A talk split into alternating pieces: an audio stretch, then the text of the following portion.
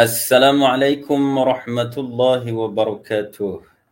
Bismillah wassalatu wassalamu ala rasulillah wa ala alihi wa sahbihi ajma'in amma ba'd fa inna asdaqal hadithi kitabullah wa khairul hadi hadi Muhammadin sallallahu alaihi wasallam. Ya, tuan muslimin dan muslimat sedang penonton pendengar yang sentiasa mudah-mudahan mendapat lindungan dan naungan rahmat kasih sayang Allah Azza wa Jalla. Okey. Salah satu dari mukaddimah ucapan Nabi, biasanya Nabi menyatakan yang saya sebut tadi. Fa inna asdaqal hadisi kitabullah. Sesungguhnya ucapan yang paling benar itu adalah kitabullah, Al-Quran dan pertunjuk yang terbaik adalah pertunjuk Nabi Muhammad sallallahu alaihi wasallam. Bukan untuk mengangkat orang Melayu sebut uh, masuk baku langkat sendiri. Do no there's no such thing as that. Kerana nabi ini memang dijadikan oleh Allah azza wa jalla untuk memberi petunjuk dan bimbingan. So let's continue our discussion eh, menerusi siri nabi pesan apa. Sallallahu alaihi wasallam. Okay, saya suka bawakan hadis uh, di mana hadis ini diriwayatkan oleh Al-Imam At-Turmudi. Okay, uh, dan perawi uh, kepada hadis ini iaitu seorang sahabat yang famous uh, yang namanya Abil Abbas Abdullah Ibni Abbas. Uh, nama kunyah dia Abul Abbas. Nama sebenar dia adalah Abdullah. Abdullah bin siapa? Abdullah bin Abbas. Abbas ini siapa? Abbas ini bapa saudara kepada Nabi sallallahu alaihi wasallam. Ha, jadi perawi hadis ini di kalangan sahabat ini adalah sepupu pada Nabi. Sungguh pun status dia itu sepupu Nabi tapi usia mereka amatlah jauh berbeza. Ketika Nabi sallallahu alaihi wasallam wafat okey pada tahun 11 Hijriah pada bulan Rabiul Awal beliau baru berumur belasan tahun. Begitu jauh. Namun begitu kita tengok bagaimana Nabi sallallahu alaihi wasallam menyantuni para sahabatnya.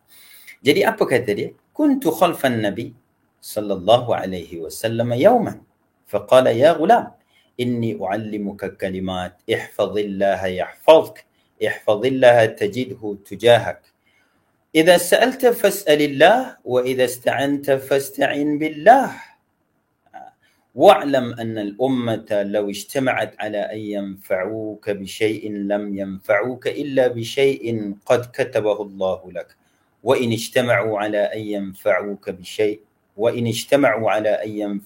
على أن يضروك بشيء لم يضروك إلا بشيء قد كتبه الله عليك rufi'atil aqlam wa jaffatis suhuf. Okey, kita tengok terjemahan dulu.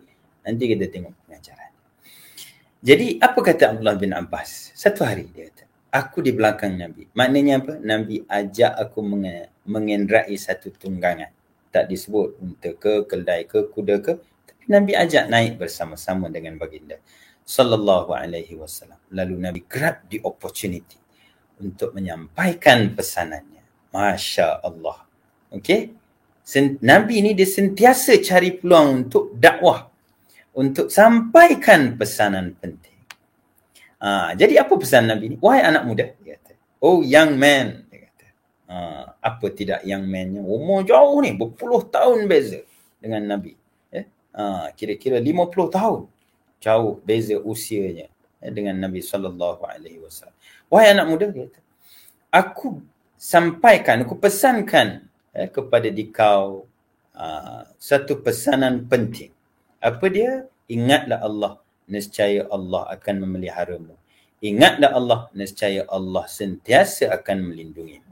Apabila engkau bertanya, maka bertanyalah kepada Allah. Apabila engkau meminta pertolongan, maka mintalah pertolongan kepada Allah. Ketahuilah, sekiranya umat ini uh, berhimpun uh, mereka itu untuk memberikan manfaat eh, satu manfaat kepadamu eh, maka mereka tak akan mampu untuk memberikanmu manfaat melainkan itu memang sudah ditentukan oleh Allah. Sebaliknya, sekiranya umat eh, manusia keseluruhannya berhimpun untuk memberi mudarat, mendatangkan kemudaratan, keburukan padamu, maka keburukan itu tidak akan menimpamu melainkan itu sesuatu yang sudah ditentukan oleh Allah. Dan di hujungnya pada pesanan ini Nabi sallallahu alaihi wasallam menyatakan sesuatu itu telah pun eh, tertulis. Uh, pena telah menulis. Al-qalam maknanya telah tetaplah qada dan qadar Allah Subhanahu wa taala. Okey? Baik, kalau gitu kita tengok pengajaran dari pesanan Nabi yang amat penting ini. Uh, yang persatu eh yang persatu pula aduh. Yang pertama, uh, yang pertama the closeness. Betapa rapatnya hubungan Nabi sallallahu alaihi wasallam. Ni bukan soal nepotisme, kronisme tidak. Tapi dekatnya. Kita cakap tentang menerobos ke akar umbi.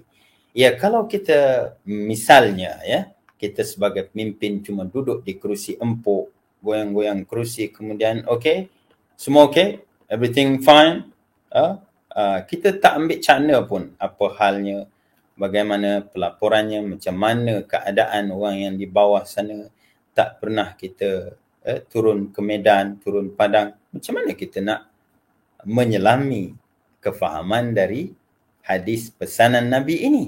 Ha, jadi yang pertama itu betapa dekatnya hubungan Nabi sallallahu alaihi wasallam dengan semua golongan. Bukan saja pada yang sebaya di kalangan para sahabat Abu Bakar, Umar, Uthman Ali tapi juga pada golongan anak muda seperti Abdullah bin Abbas ini. Okey, yang kedua ada humbleness. Ha, betapa kerendahan Nabi sallallahu alaihi wasallam itu di mana Nabi uh, tadilah dia ada hubung kait dengan yang pertama. Uh, Nabi ini eh, berbesar hati kita kata. Uh, kalau untuk orang yang berpangkat tinggi itu eh, kalau golongan raja kita kata mencemar duli. Ah yang ini ni masya-Allah. Nabi ini dia ada humbleness. Uh, betapa dia sentiasa berendah diri untuk bersama-sama dengan para sahabat eh, dengan masyarakat.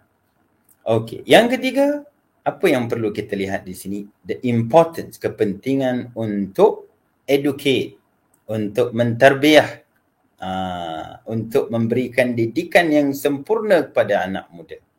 Uh, bayangkan hadis yang begitu penting ini disampaikan dengan tepat oleh Abdullah ibnu Abbas seorang anak remaja pada ketika itu. Sampai kita warisi dah berapa generasi ni dah 14 generation uh, 14 generation 14 generasi.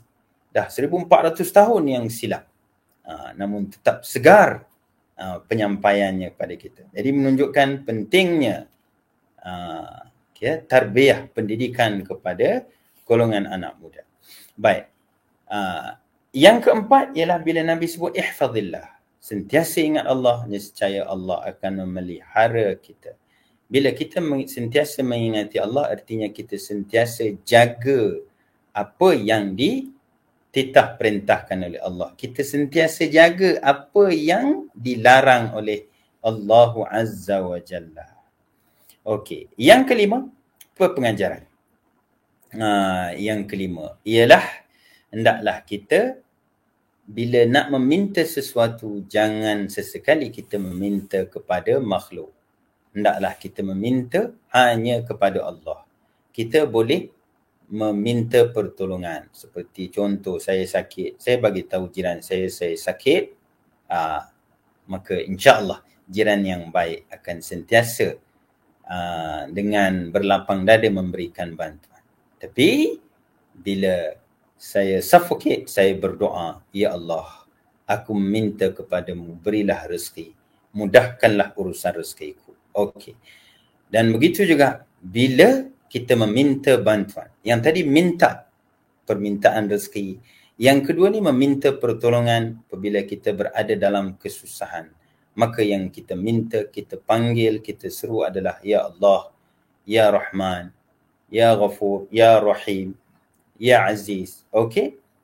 Uh, dan yang seterusnya, uh, yang keenam ialah eh, hendaklah kita memahami soal qada dan qadar. Jangan sampai kita ada rasa kecewa atas apa yang telah berlaku dalam kehidupan kita apabila kita telah bertawakul berserah diri kepada Allah. Yakinlah uh, dengan segala keputusan, dengan segala natijah, dengan segala result dari apa yang telah kita kerjakan itu tadi kerana itu semua sudah pun ditentukan ditetapkan oleh Allah Azza wa Jalla dalam qada dan qadarnya. Mudah-mudahan pesanan yang amat penting ini akan sentiasa menjadikan kita uh, memiliki kekuatan untuk meneruskan ibadah kita kerana kita hanyalah hamba Allah yang ditugaskan untuk ibadah kepada Allah. Wa ma khalaqtul jinna wal insa illa liya'budun. Aku tidak jadikan jin dan manusia melainkan untuk beribadah kepadaku.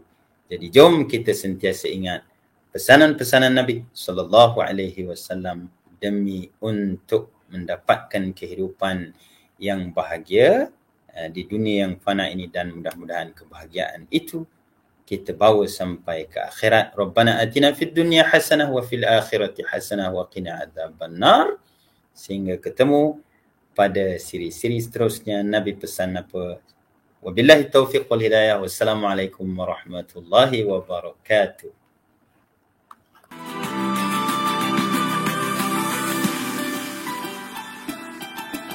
bersama membina masyarakat rahmat.